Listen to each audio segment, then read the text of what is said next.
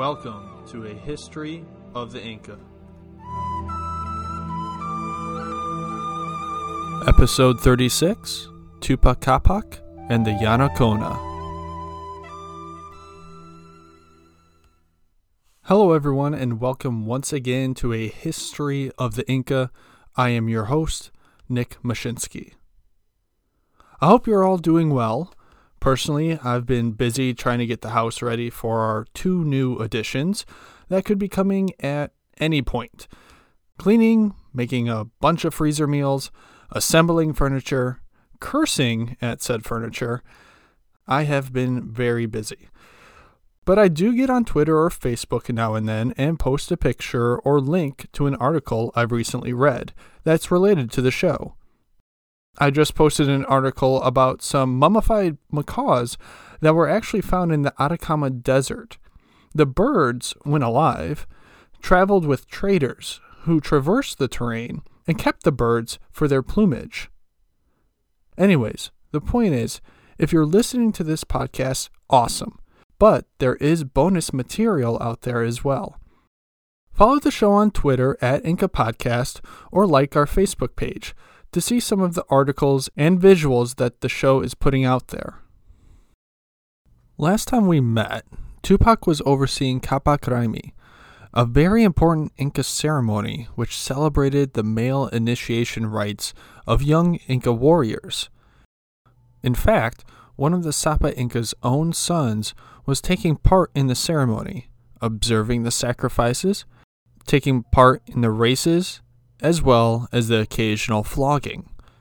However, sometime towards the end of the ceremony, Tupac received word that a rebellion was being plotted by his own kin. So let us go and meet this rebellious family member of Tupac and see how successful this rebellion truly was. Enjoy.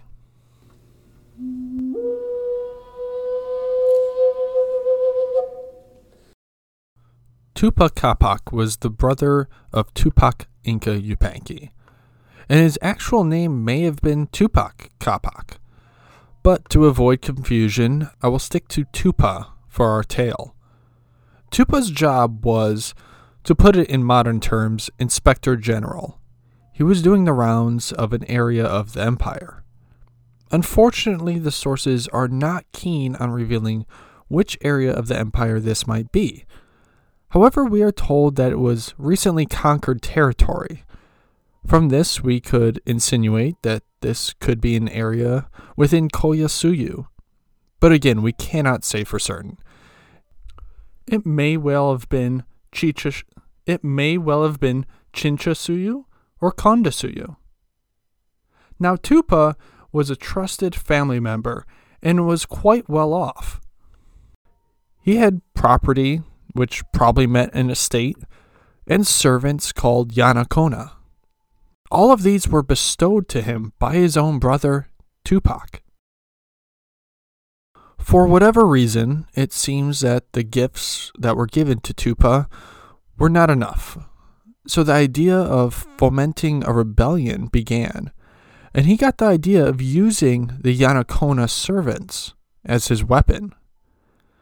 But what were the Yanacona? Well, as I just said, they were a type of servant. The translation is servants in waiting. And this was an entire class of people. This wasn't a small group at all. The origins of the Yanacona are difficult to nail down, but it is likely that they were present in the Andes for quite some time. I've seen accounts that say Pachacuti used Yanacona during his reign but ethnohistorian Maria Rostworowski de Canseco says, like many things, the Inca didn't invent the Yanacona class system, but they expanded the system to its greatest extent and used them in ways that perhaps were not thought of before. You see, Yanacona were unlike any other class or group of people in the Andes. These people were not connected to their birthplace or even to the place they were moved to. Because of this subtle yet important nuance, the use of reciprocity was not necessary to please them. This is different from the mitmaq groups that we discussed in episode 28. Mitmaq still retained ties to the land that they were removed from. Some of their family members may still have lived there. There were still important ties to the landscape that they yearned for. But most importantly, the rules of reciprocity still had to be used to persuade a group of mitmaq to do a task. This was not the case with the Yanacona. The Yanacona performed tasks without expecting anything in return. And I imagine, though they were a class of people, they were broken up more than a group of mitmaq would have been possibly individuals being sent to different places to break up any sort of familial or cultural bonds. Yanacona, or Yana, as they are sometimes referred to, were kept on retainer and were completely dependent on their respective lord or overseer. Despite their origin being a bit murky, the Yanacona were increasingly used as the Inca Empire grew. You see, when the Inca first began expanding with the purpose of bringing in and holding territory outside of the Cusco heartland, they could depend upon the Inca of privilege to fill various positions such as Curaca throughout the empire. But according to Rostworowski, the Yanacona were increasingly used instead of the Inca of privilege to fill such positions. This is important because it was quite a shift in the power structure of the empire. The Inca still had to use the system of reciprocity for the Inca of privilege. That class of people were an important power base surrounding the capital and were tied to the land. The Inca of privilege were also intertwined with the Inca through marriage alliances going back all the way to Inca Roca. So the Inca needed to keep the Inca of privilege happy, and to do so, reciprocity was still required. Since the Yanacona were servants and not, and not tied to any land, the system of reciprocity didn't apply to them.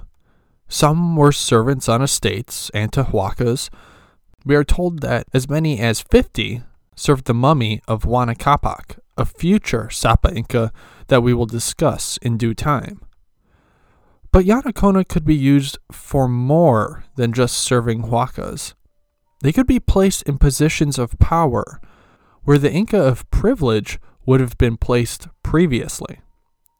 And because they were beholden to the person in charge of them, they were an ideal class of people to be used by, say, the Sapa Inca we briefly mentioned in episode 19, The Laws of Pachacuti, that one possible punishment was becoming a Yanacona.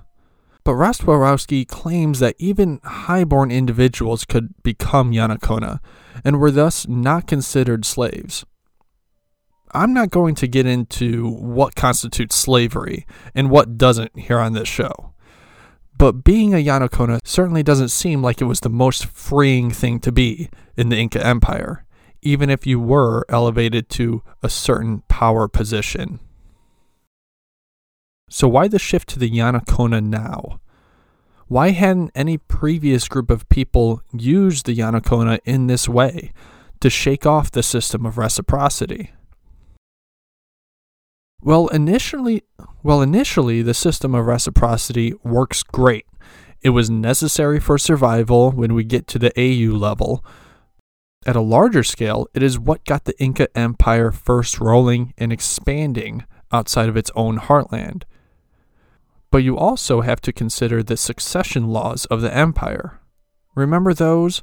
The heir of the empire receives nothing but the title, while the Panaka of the previous Sapa Inca received all the land and the goods. This led to the empire to grow at an uncontrollable rate.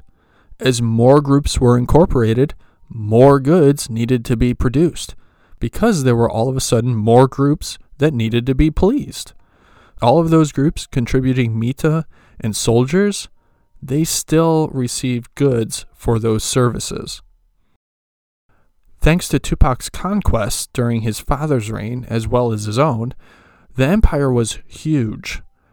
The greatest conqueror of the Andes expanded the empire all the way to Quito and had been repelled near the Maule River in Chile. As far as expansion options go, they were becoming slimmer. They had gone as far west as possible. They were up against the Pacific Ocean. The east had proved difficult thanks to the Amazon, and the south was not much better. There needed to be another way of governing the empire because there were few places to really expand to and bring in new goods. Thus, the exploitation of the Yanacona was a way to adapt to the situation, breaking the system of reciprocity that had been used in the Andes for centuries. Tupa Capac promised the Yanacona he came across riches and other favors if they would rebel against their lord and place the fringe on his head. We can assume that these Yanacona were more than just attendants to some huacas. It is likely that they were lords installed by the Sapa Inca. And we can assume this because Tupa was able to raise enough forces to put an army together and march towards Cusco. He wouldn't have been able to do that if the Yanacona were not positioned as Curacas or Sinchi, positions that could call upon their group when needed.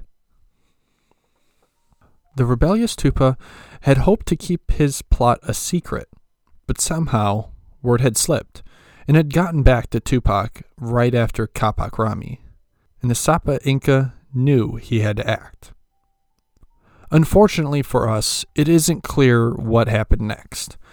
There's no account that there was a fight, but we do know that Tupac Inca Yupanqui killed Tupa Capac and all of his supporters. It was likely that a battle did take place, as opposed to, say, an assassination of Tupac, as we are told that Tupac personally oversaw the execution of Tupac's advisors and many of the Yanacona who had supported him. Such an event means that all of these people were within the same area at the same time. It is said that the river at which the executions took place came to be known as the Yana Yaku, or Black Water. As the blood stained the river, Mama Ocllo, Tupac's sister and principal wife, convinced the Sapa Inca to stop the executions and to pardon the rest. He relented, pardoning an unknown amount of the rebellious Yanacona, and he relinquished them over to Mama Ocllo, whom they would serve. Upon review of Tupa Capac's work, the deceased Inca seemed to have done more plotting than inspecting. And so Tupac appointed another brother, Apu Achachi, to be an inspector.